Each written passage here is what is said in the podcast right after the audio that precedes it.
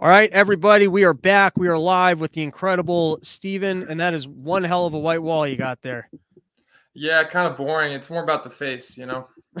there you go. You want to you want to pitch your availability and uh women, if you're out there, uh Steven has been right about everything. So you always like a boyfriend who will be right about everything.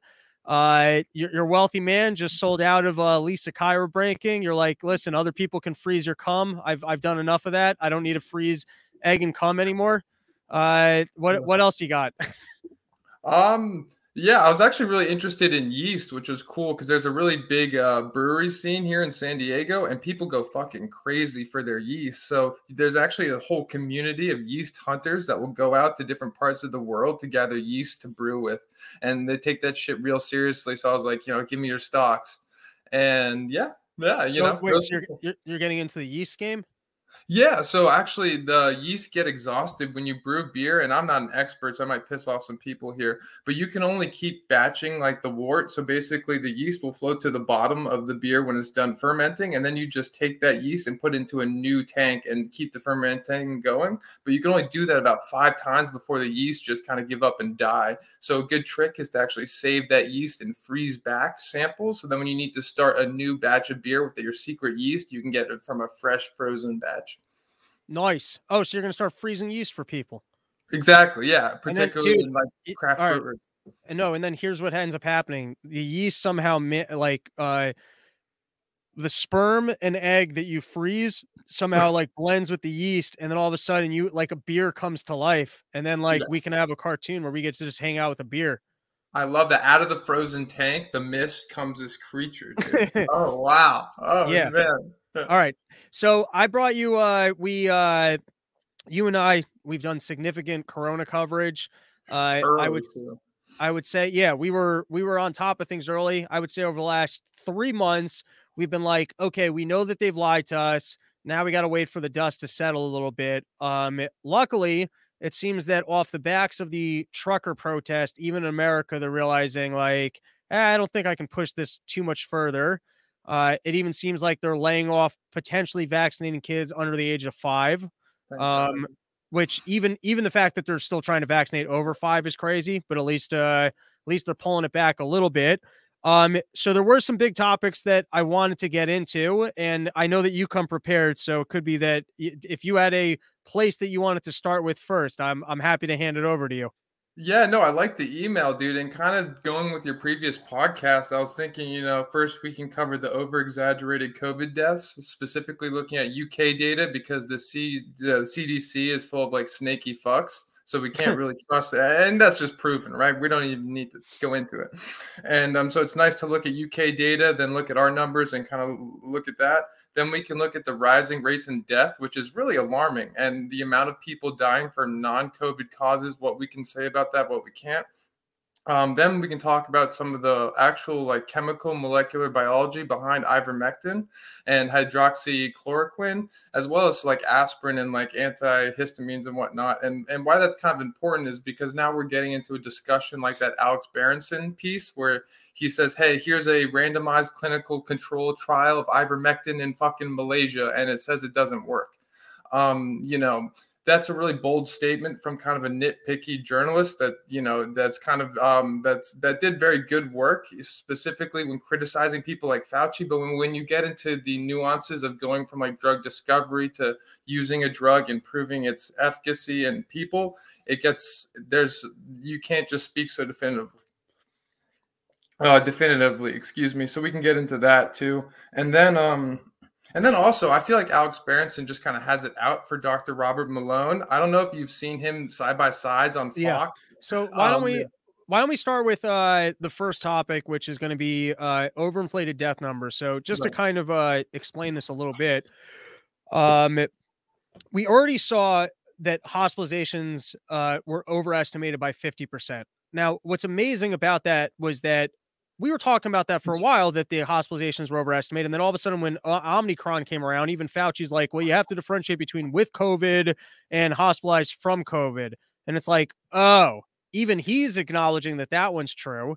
Right. And so we've seen that a lot of the numbers uh, from the outset of this, I mean, you had pointed out any of the reporting whatsoever was relying off the PCR, which was not a good metric. So any data sets that we have are not going to be accurate. But we do kind of keep seeing that they're making changes to even the numbers that they told us. And so it is interesting to take a look at the total death numbers and go, was that even accurate? So I'll hand it back to you to kind of explain it to us. Yeah, and real quick, just to go to one article you sent me that was uh, it was a fact check on Zero Hedge about saying PCR tests are absolutely erroneous and should never be used for diagnostics. This this kind of clever health.net website said that was false, which is complete nonsense. PCRs are not diagnostic tests.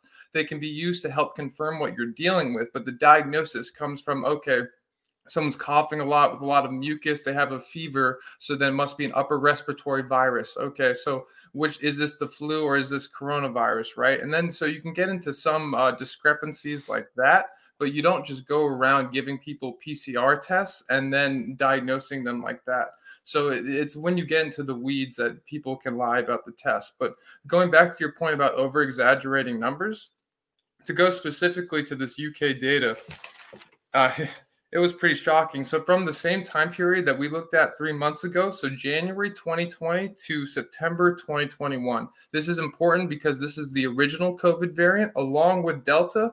This is vaccinated or unvaccinated populations, along with the people that did get vaccinated. So we're looking at a whole swath of, of data here. And when we're talking about deaths, these are all different types of deaths.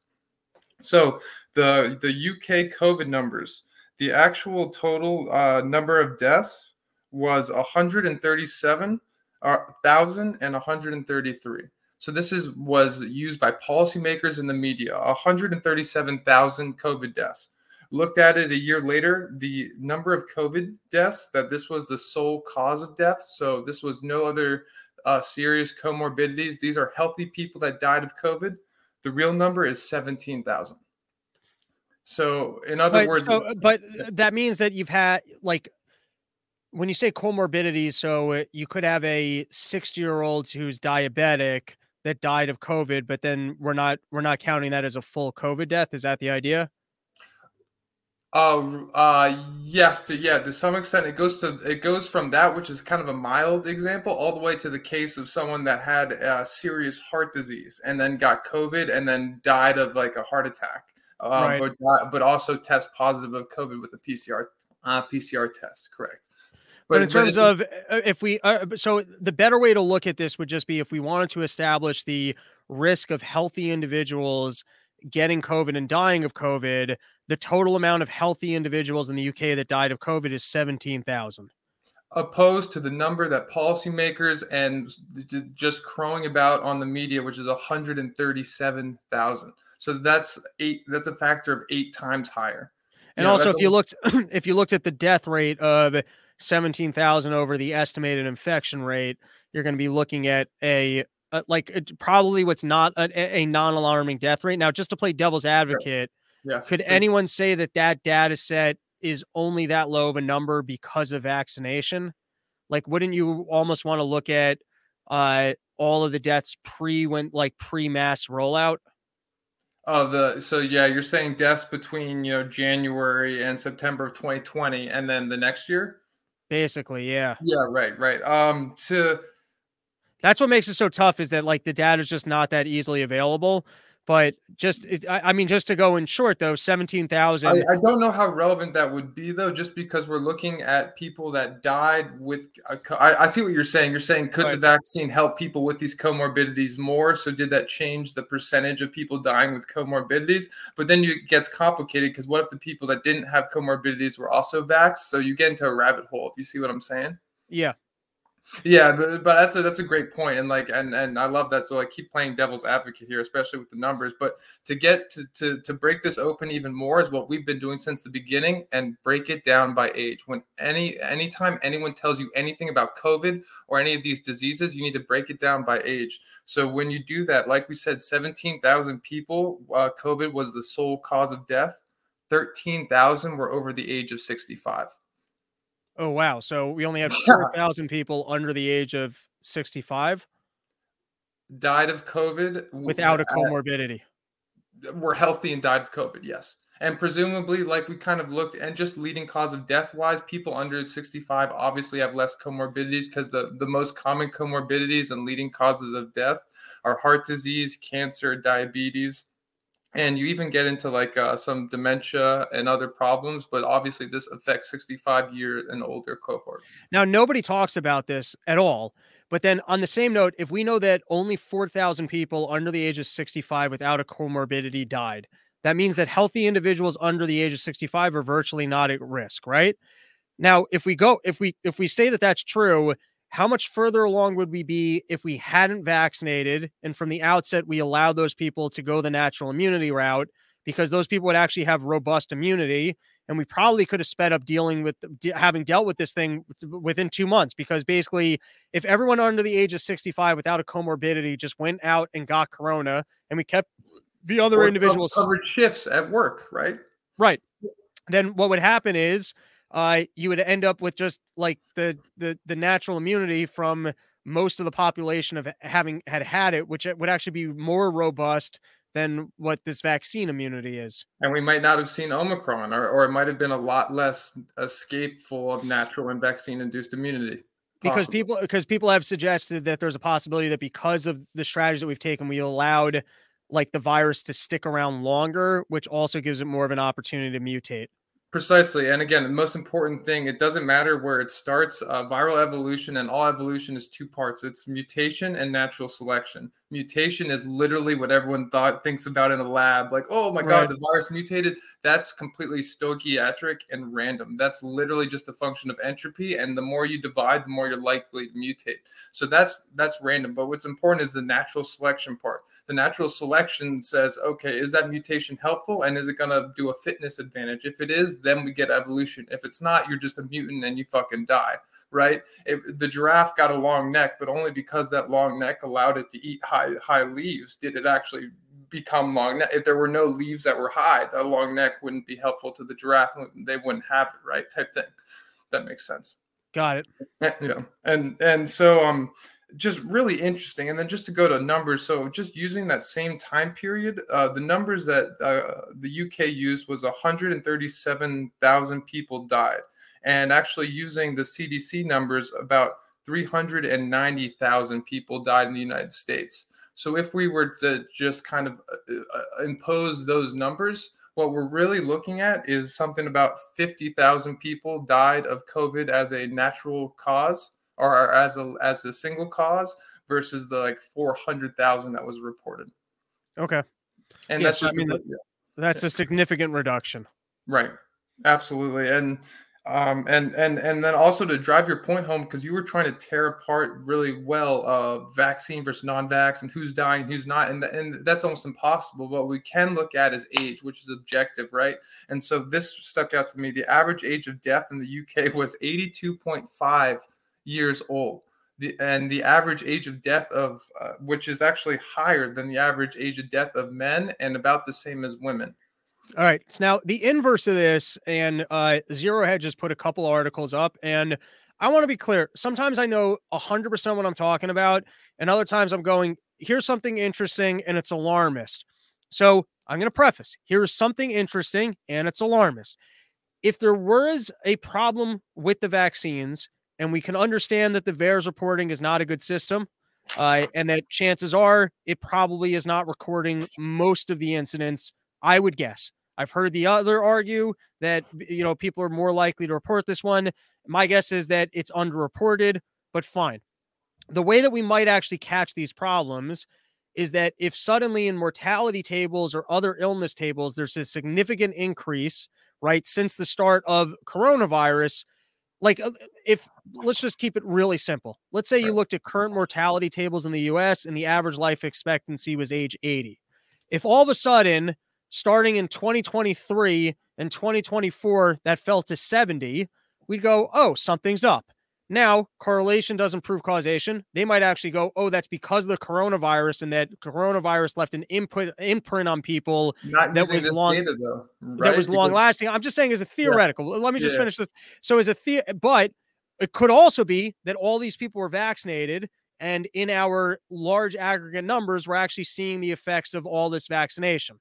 So what I'm just saying from like an actuarial perspective, the large numbers of what happens at the end of the year when we collect these things of like what are the cancer rates in 30 year olds what are the cancer rates in 40 year olds like we might actually start seeing whether or not the vaccine did caught i'm not saying that it did i'm saying that the large actuarial tables might paint a picture of if there was significant harm right? Could be that there isn't significant harm but it could also be that there is and that that would get captured by the actuarial tables and from what I'm seeing, I've seen Alex Berenson report, I believe, on like UK deaths, basically excess mortality in European countries.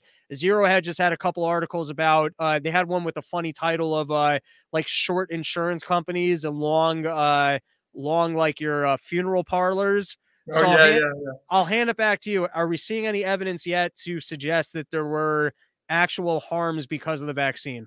Yeah, so I'm going to be uh, real here, and this is like my opinion, but also what I think mathematically is that you're really not going to be able to see it because there will always be a valid logical argument against it. Like, oh, is there excess mortality? Yeah, we literally shut down the goddamn world for two years. People stop going to the doctor. There's always that type of excuse.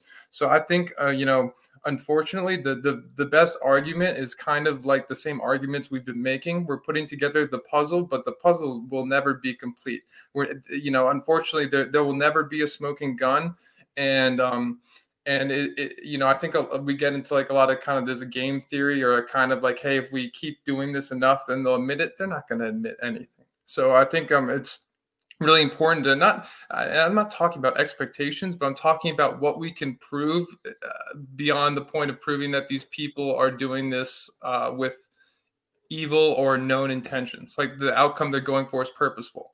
So i think that we won't be to, to be specific to your point there's not going to be a smoking gun but i think the best argument is the average the average age of uh, life expectancy for both men and women for before coronavirus vaccines and then after coronavirus vaccines. Because if that life expectancy goes down significantly, that's a huge issue and a huge red flag because we already know the average life expected, uh, the average death age of coronavirus is in the 80s. So that's not going to affect the tables. If anything, this sounds kind of weird, but the people dying from coronavirus are actually extending the tables because they're dying past the past the average age of people dying already.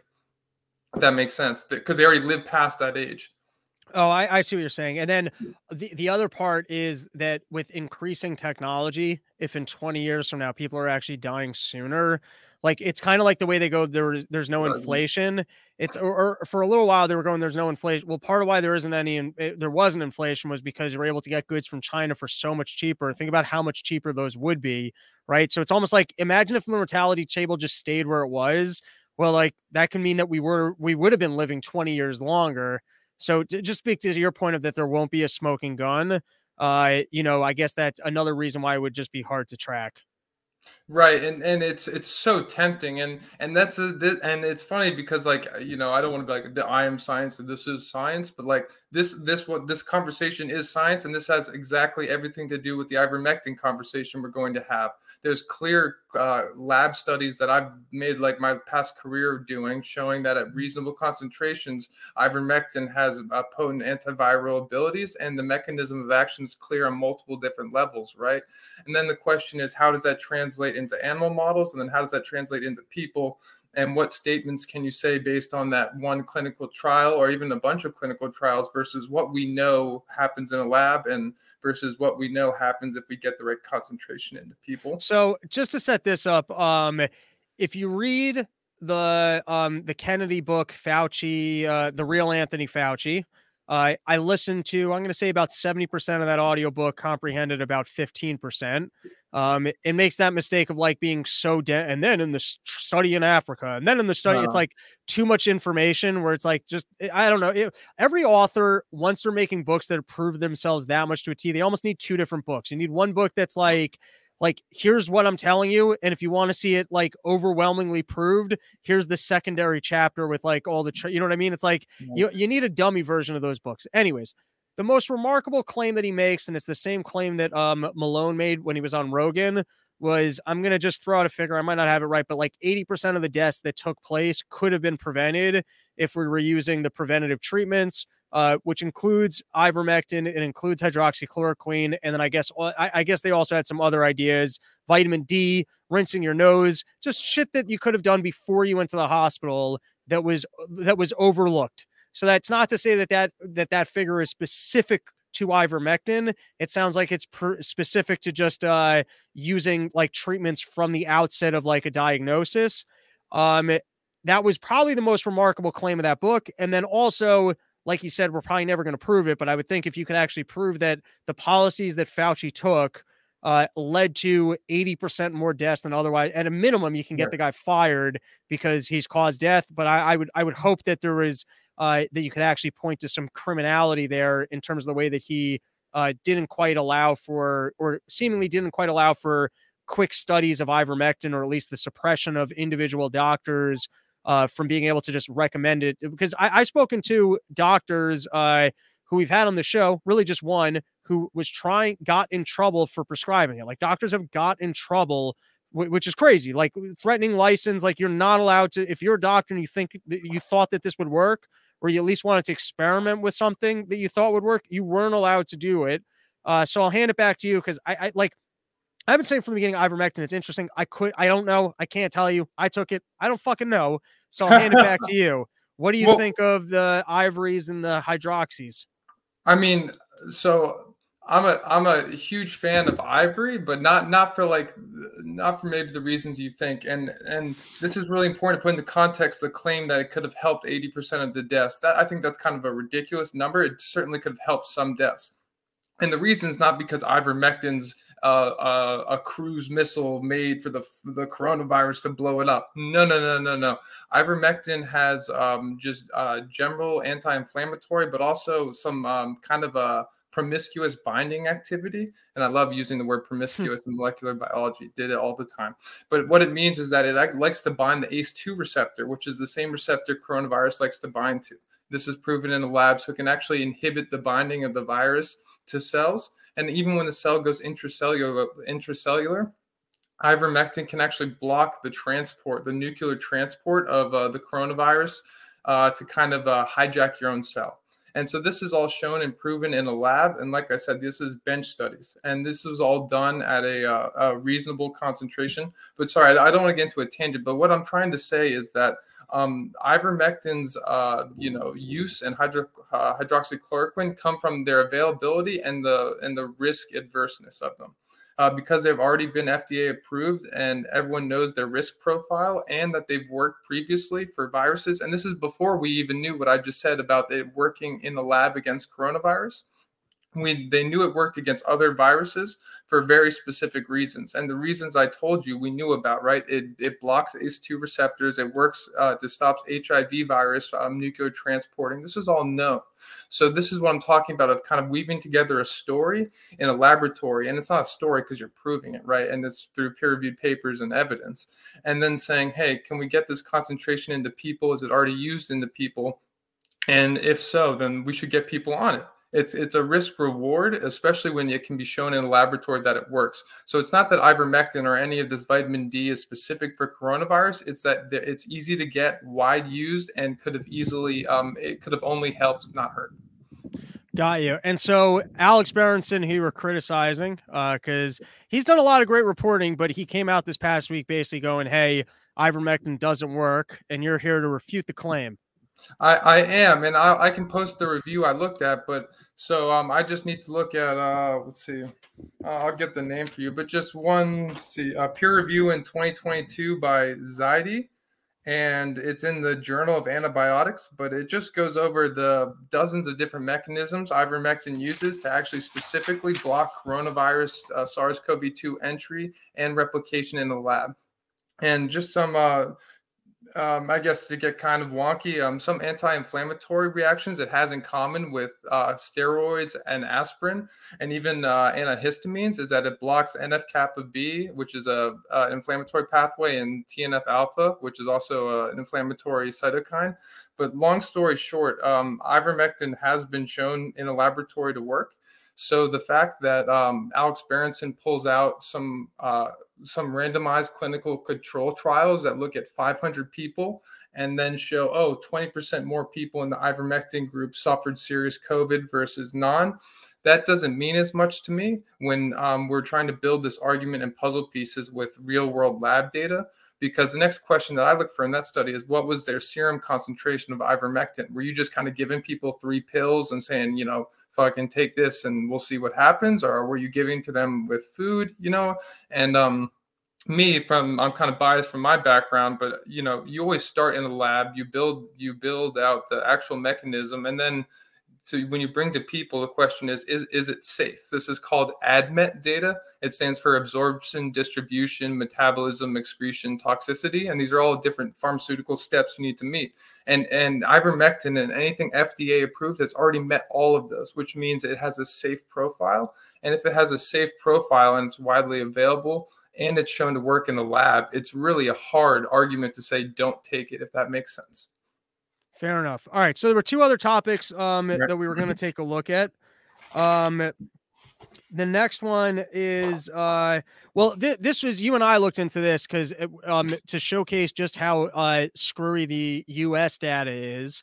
Um, somebody had either hit me up on Twitter or otherwise, and I, uh, you and I just kind of looked into it and validated it. But um, in the U.S., for COVID hospitalizations, if your COVID stat, if your COVID vaccine status is unknown, you're considered not vaccinated.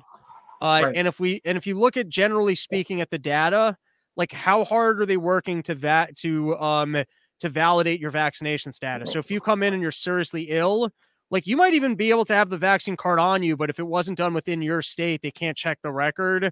And so now you're just unvaccinated. So how many people over the last six months when we were hearing about the hospitalization being amongst the unvaxxed, right? How many of those people were actually vaccinated?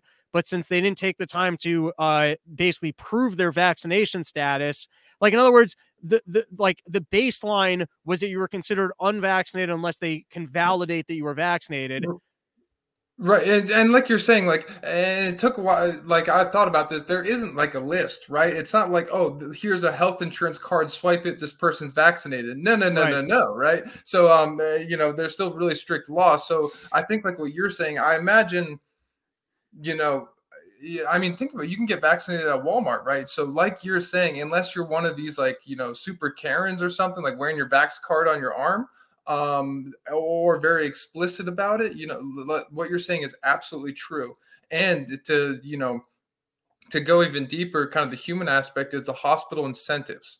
And um, I just want to read these off. This is actually actually absolutely astounding. So, the hospital incentives. So, hospitals receive increased cash flow from the government for these uh, for COVID tests, the amount of COVID tests done, the amount of COVID diagnosis, the amount of COVID patients that are currently in the hospital, the use of ventilators, which has now been shown to actually cause more harm than good, which is interesting, which was a standard of care. One. Right. And then also COVID deaths, the hospitals got paid, and use of remdesivir, which is a big pharma drug that's extremely uh, expensive for RNA viruses and also has some severe side effects because it actually mimics ATP, which your own cells use. And this is in, and you know, which which would target the virus more than ivermectin, right? But we're not talking about just targeting the virus. We're talking about a spectrum of things: availability, the time, and and uh, side effects. That one's been an interesting one because I mean I haven't really taken a side on it because you had some of the conservatives uh, like your Rand Pauls and your uh, your guy from uh, Florida saying, "Hey, the remdesivir works," and they're not making it available. And then a lot of the people that I've seen who are critical of uh, the vaccines in general were saying that remdesivir was basically just as bad. It was pushed through emergency authorization. It was big pharma, and that it's actually been, you know, ha- had some uh, some bad consequences. Yeah, um, just generally, um, hospitals, medical doctors are always shunned away from uh, prescribing generics. I mean, that's why like i sent you that website that i go to to get my generic uh metformin oh, yeah. and other stuff right? Be- because like uh, doctors will they'll try to get you on the newest thing the most expensive with the most side effects and that's just generally speaking. But like you said i think it's also interesting to, to keep in mind that we just uncovered and this isn't our opinion that most the vast majority of people dying from covid have other comorbidities some of which not so serious some can be very serious. Diabetes is very serious specifically in later step uh, stage stages so the, the point here is that while we're looking at these treatments are they are they stratified for these comorbidities? You know when we're, we're looking at you know um, how good remdesivir is or how good all these are you know are we taking into account you know what you know these old sick people that are kind of dying and what did they die from really? Did they die from covid or did they die from heart failure that was kind of being pulled forward a couple months? Um, so yeah I, I think just to put a point on it i think it's pretty obvious, like we've been speculating, that COVID 19 um, took the place of the flu, and a lot of flu cases got misdiagnosed as COVID, and it pulled forward a lot of people that would have died in the next six months anyway. Got it. And then, all right, the last thing I want to cover, and then I'll hand it back to you. Maybe there's some other things, but I, I just I can't believe that like Fauci's getting getting away with the back pedal here of just going like it's um even the CDC is like it's a we're we're we're continuing our mask guidance, but it's up to local. If it's like it's like this crazy. Well, it, like now they're going no, there is no one centralized solution. It's like you don't get to change your mind on that. You don't get to preach for two years. There is the only way to approach this is with one centralized solution, and everyone's got to listen to us because we know best to. Oh well, we don't know best, and so everyone should make their own. Des- no, no, no. Then you don't get to be. You were the person who said one centralized solution. So now, if you're of the philosophy that it doesn't have to be one centralized solution, you don't keep your fucking job. That's a different approach. You know what I mean? I don't know. There's something like and it's driving me nuts and and and how you feel about that is exactly how I feel about the vaccine from day one. It's the same type of thing. It's like no, no, you guys, you you guys clearly made it so people wouldn't get infected, or or that was kind of the whisper at least, right? right? And then and now everyone and now I would make the argument, um, just molecularly speaking, people are almost more likely to get infected now. Whether the severity we could talk about, but uh, you know, everyone that's vaccinated has got Omicron. So um it was all just kind of lies from the beginning um, and i think they're just really sloppy people that have always kind of failed upwards and and i think just generally we're at a point i mean i don't want to get too much into into ukraine but it's like jesus christ what can i fucking believe anymore? Like you have people just looking into the camera and saying something like the sky is green man and then they get uh promoted. So I think I think it's all part of a psychological warfare campaign that's being waged by people whose names we don't know um, because there's a lot of I don't want to call them useful idiots, but this goes to something I wanted to talk about after. Is it's not incompetence; these people aren't stupid. Um, think of them like me, but like way more degenerate and evil, right? Like imagine I was trying to fucking I was a lot more clean and I was wearing a suit and I was all fucking uh, farmed up and I was trying to fucking train someone to do it, right? So you got to be really careful when you just say these people are just so dumb or Fauci's an idiot. No, he's not a fucking Fine. idiot. They know what exactly what they're doing, and it's beyond um, um, it, this goes for not only the the government pharmaceutical companies, but obviously even our military nowadays.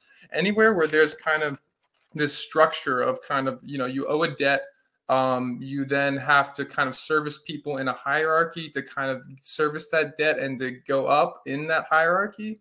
And then um, it, you just become kind of beholden to it which is bad. Got it. All right. Anything else uh, you wanted to let the listeners know as a part of the saturday afternoon deep dive taking place on a sunday? You seem to be freezing up on us a little bit though. Goes to what I give flow behind the pharmaceutical industry and academia. And so, just from a top-down flow, we have you know, the FDA, which is uh, NIH, which is an organ- organization responsible for funding every academic and university laboratory. Every um, every uh, peer-reviewed paper, most of them come out of universities. These universities get their equipment, their supplies, their funding for to hire students and do PhD programs from the federal government. So what happens is these universities write like grants, and the grants come to the Stephen, I'm, I'm going to cut you off for one second. Yeah. Um, since this is the last topic that we're covering, and you seem to be flaking out a little bit by in terms of connection. Yeah. Why don't you turn off the video? No, no, no don't leave. I was gonna say maybe uh I'll, uh, we'll make this the last point. Oh, and oh no, yeah, are we good? Yeah, yeah, we seem to be good. If it starts flaking out again, though, I'll um maybe turn off maybe turn off the video and just go audio only. Okay, cool. Oh yes. Yeah, so, so, basically, just saying the, the the money source starts from the federal government at the NIH and the FDA, and what they do is they'll they'll send that money to academics and professors at these universities, and this is important because the universities train the next level of lab techs and eventually the people that are going into these uh, pharmaceutical companies. And so at universities, what happens is the discovery research. So a lot of the hard work discovering new chemicals, new drugs, new cancers to treat, this happens in university labs funded by federal governments.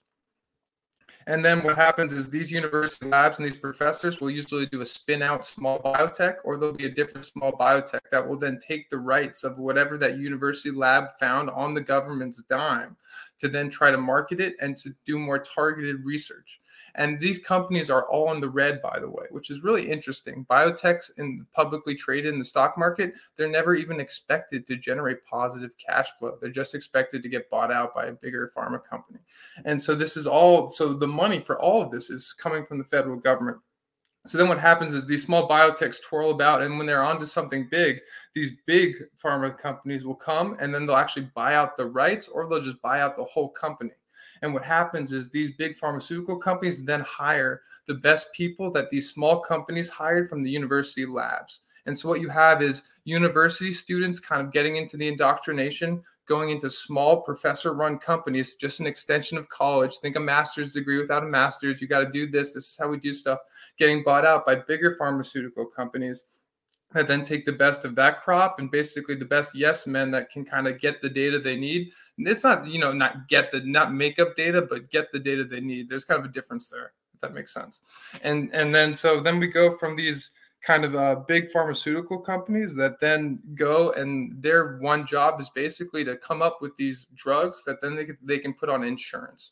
Um, that's the golden payday. That's what everyone's after. That's why none of these companies make money because eventually they want to get a drug that they can cure a lot of people with and put it on insurance and charge a hundred grand for it. That's what's happening with these Alzheimer drugs, and they have a bunch of reasons for it. But it's basically because uh, you know who pays basically insurance is the people and also the government. And what's interesting is that so then big pharma to kind of keep this pipeline going will then pay the FDA. Uh, a lot of people that work at big pharma will then go work at the FDA and also they also kind of grease the skids in other ways. And also big pharma will sponsor university labs to keep them quiet. And university labs are also the ones that have to peer review the big pharma's papers. So it's all a very kind of incestuous money web with it starting from the federal government and it kind of being a hierarchy of checks and balances until you get to the top which is big pharma and kind of what they want. And um, I think it's also just important to take away that these companies don't make money uh, the the money stems from the government and then insurance at the end of the kind of this pyramid. So insurance and government are able to basically bribe everyone from top to bottom. Precisely, and it's very and it's it's kind of complex, but it's kind of not exactly. And and and the money flow goes from students like being literally workers in labs, uh, you know, learning a degree, to then going to these small biotechs that just get grants from the government, but also work with universities in tandem to kind of you know marketing and shit. And then the big pharma companies with their cash will eventually come and bail them out if they have a good idea, keeping the money in the system. Um, but then eventually it all just keeps going back because then they pay insurance and yeah. There you go. The cycle of money. And uh, hopefully in another lifetime I can become one of these scientists and uh, work in a lab. Yeah, well, you got a lab job for that, me with common oh, dude, I got I was thinking and, and, hey, shoot me down if you don't okay. like this. I was thinking we do here we go. We do a weekly series, half hour, how to design and create a virus chalkboard to vials with trillions of virus particles with Steven. all, we all, I only need five times, maybe like 20 minutes. okay. And and so we're gonna walk the internet through how they can create a, their own virus and for um, profit.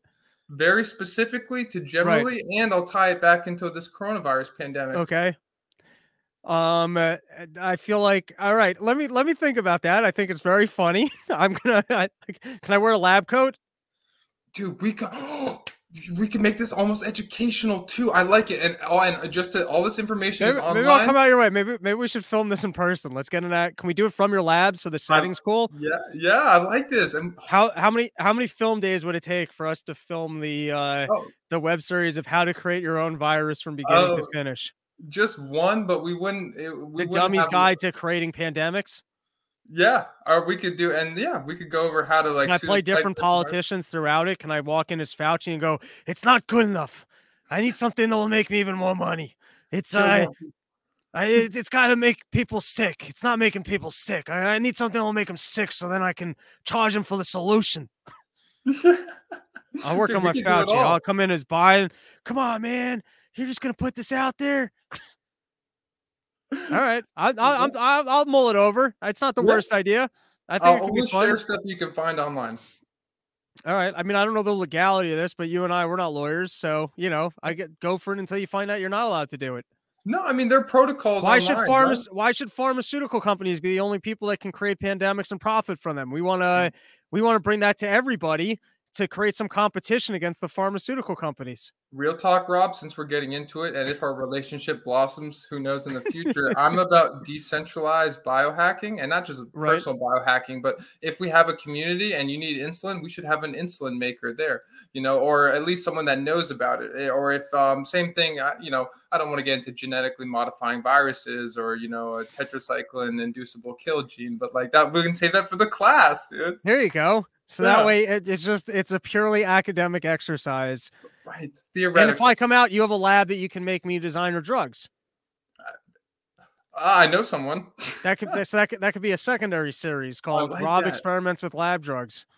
You'd be like Walt Disney.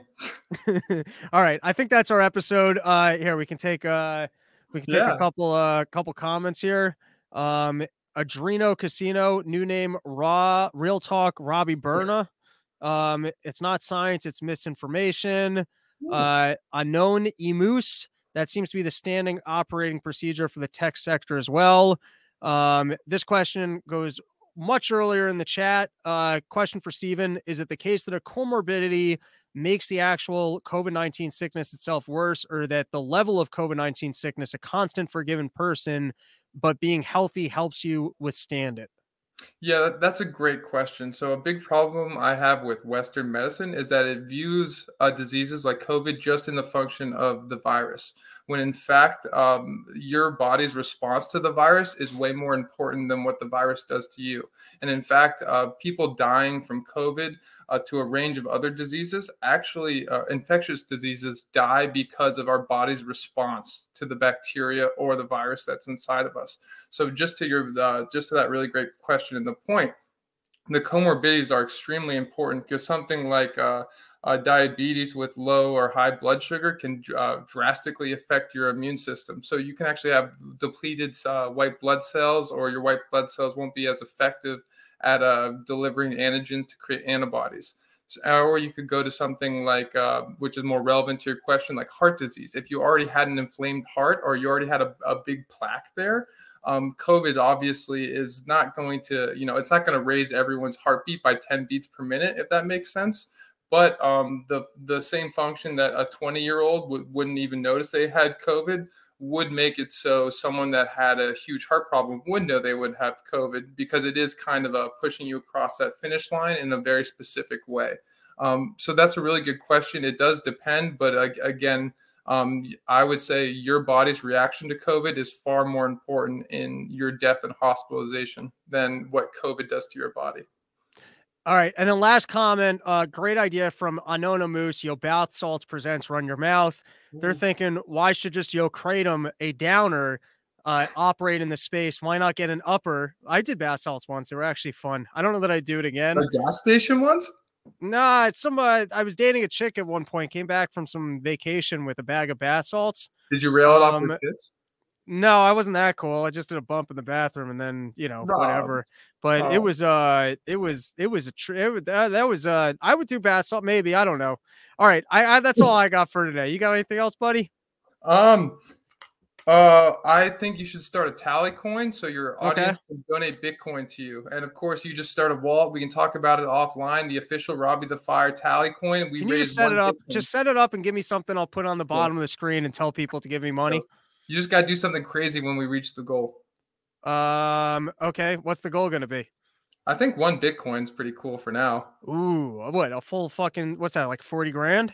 Full coin, yeah. I'll buy the Robbie the Firemobile. We'll paint it. we'll use all the money on the on the fire van, and uh, it'll be available for uh, for summer porch store. Oh all right. man. Adrena Casino Chrome, my first affliction of COVID did wring my heart out, but I'm doing better after two years and three variants. All right, last one of the day. No, I never really got into. I don't know what that means. All right, I'm calling it a broadcast. Thank you, Mr. Steven. Have a great uh, rest of your weekend. It was fun. See you guys later. Peace. Peace.